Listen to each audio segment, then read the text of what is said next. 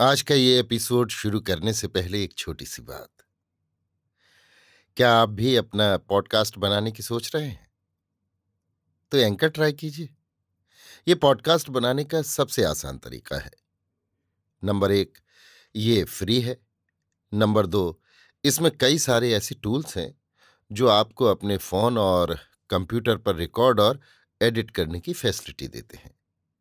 Number तीन आप अपने पॉडकास्ट को डिस्ट्रीब्यूट भी कर सकते हैं, जिससे इसे स्पॉटिफाई और दूसरे प्लेटफॉर्म पर सुना जा सके।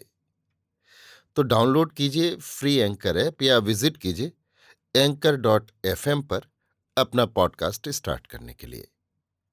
ये तो थी एक छोटी सी जानकारी, और अब शुरू करते हैं एपिसोड का सिलसिला। तो आज के एपिसोड में। लीजिए सुनिए।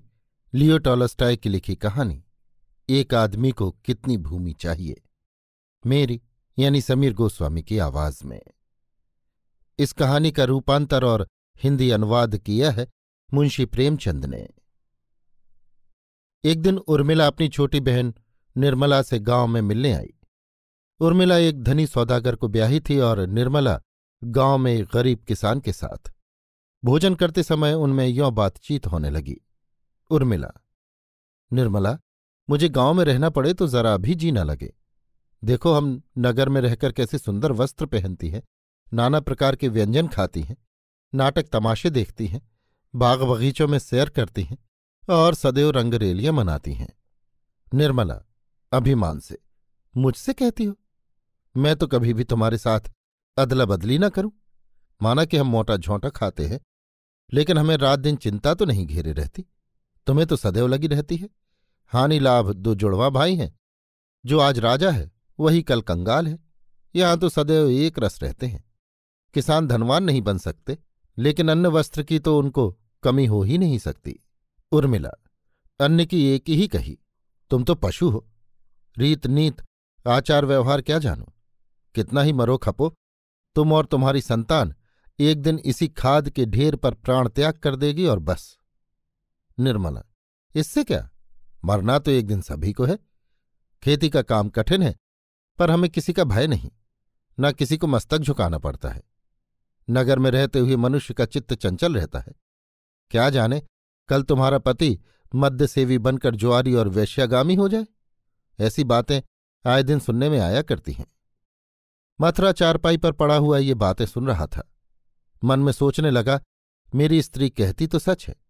हम बालपन से ही खेतों के काम में लगे रहते हैं कि हमें कुकर्म करने का ध्यान तक नहीं आता। पर दुख यही है कि हमारे पास कुछ नहीं, हमारे पास खेत नहीं है। यदि मेरे पास धरती काफ़ी हो जाए तो फिर चांदी है। संयोग से अधर्म भी वहाँ बैठा ये बातें सुन रहा था। मथुरा में धरती की लालसा उत्पन्न होते देखकर प्रसन्न हो कहने लगा कि इसी तृष्णा के वश एक दिन इसका सर्वनाश करूँगा। इस गाँव के समीप एक जमींदारिन रहती थी। जिसके पास दो सौ बीघे भूमि थी। उसने एक बूढ़ा सिपाही कारिंदा रख छोड़ा था। वो कारिंदा असामियों को बड़ा दुख देता था। मथुरा अपने पशुओं को संभाल संभाल कर रखता था, पर कभी कभी वे उसके खेत खलिहान में चले ही जाते थे। कई बार उसकी और कारिंदे की लड़ाई हुई। मथुरा अत्यंत दुखी हो गया था। कुछ दिन उपरांत ये चर्चा फैली कि बुढ़िया अपनी रियासत बेचती है और गाँव का बनिया उसे मोल लेने को तैयार है। गाँव वाले डरे कि यदि बनिया मालिक बन गया तो उसके सिपाही कारिंदे से भी अधिक दुख देंगे। उचित यह है कि सब मिलकर रियासत खरीद लें। परंतु अधर्म ने उनमें ऐसी फूट डाली कि वे लोग कोई निश्चय न कर सके। तब उन्होंने फैसला किया कि लोग अपने अपने नाम से भूमि खरीदें। बुढ़िया इस पर भी राज़ी हो गई। एक किसान ने पचास बीघा धरती बुढ़िया से शर्त पर मोल ली कि आधा दाम तुरंत दूँगा और आधा एक वर्ष पीछे। ये सुनकर मथुरा के मन में भी ईर्ष्या उत्पन्न हुई। उसने विचारा कि कुछ भी हो, चालीस बीघा धरती अवश्य मोल लेनी चाहिए।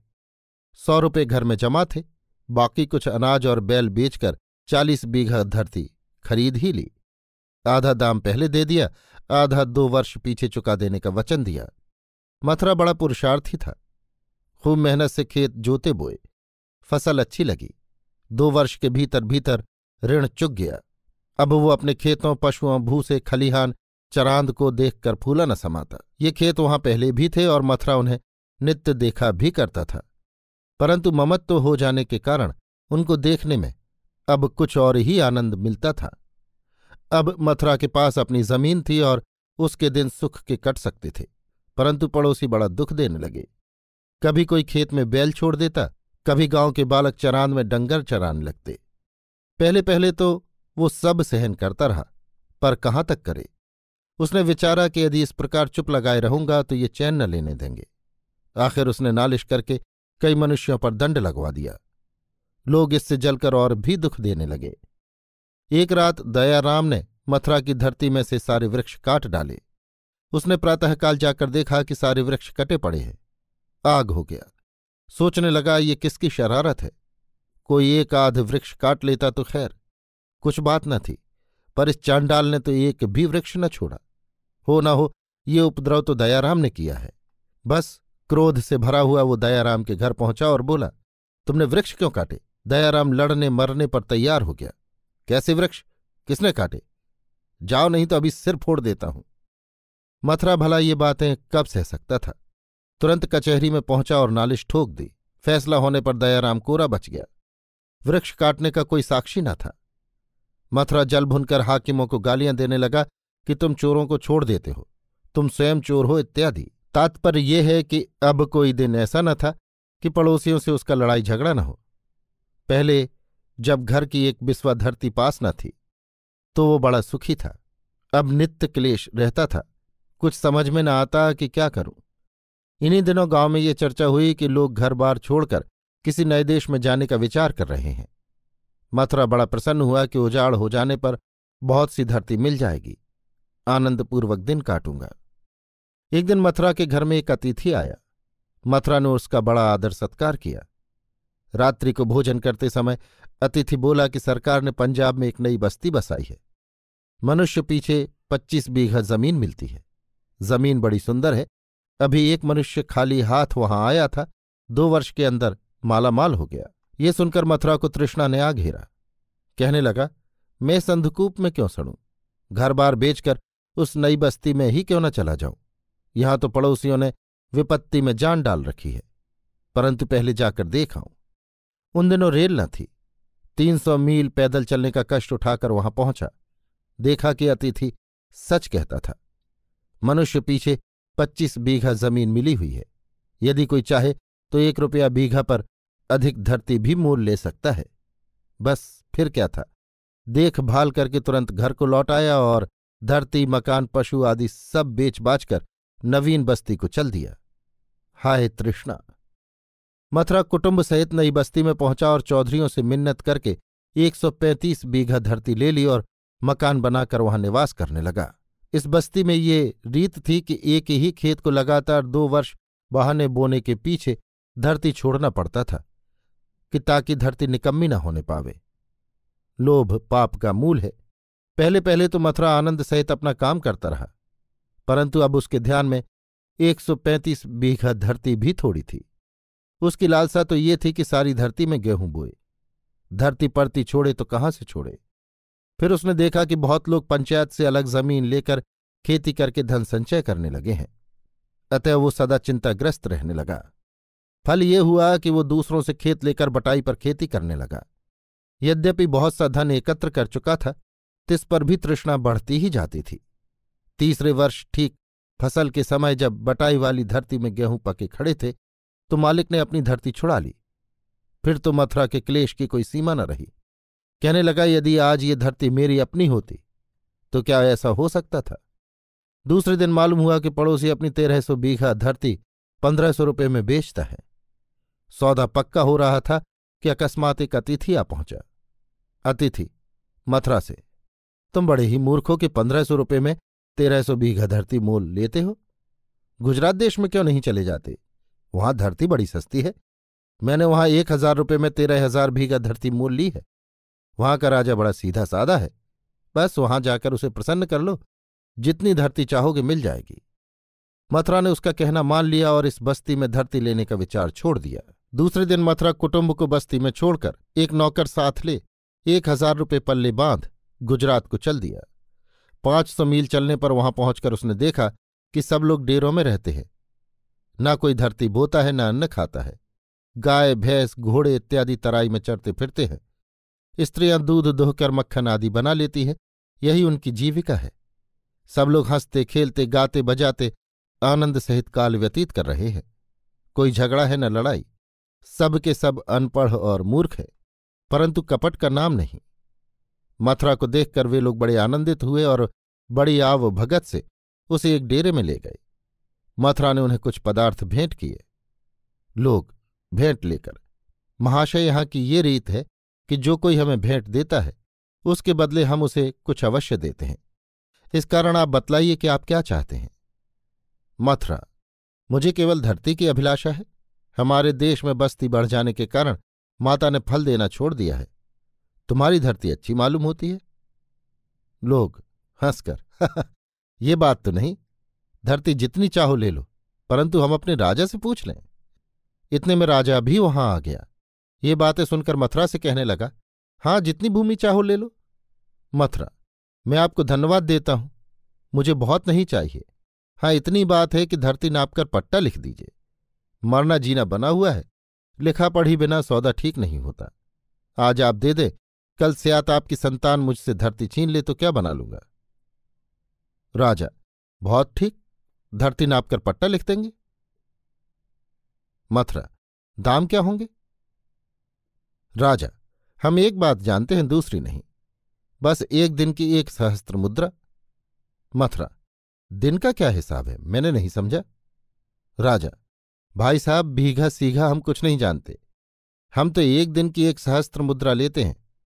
सूर्योदय से सूर्यास्त तक जितना चक्कर कोई मनुष्य काट ले, उतनी ही धरती उसकी हो जाती है।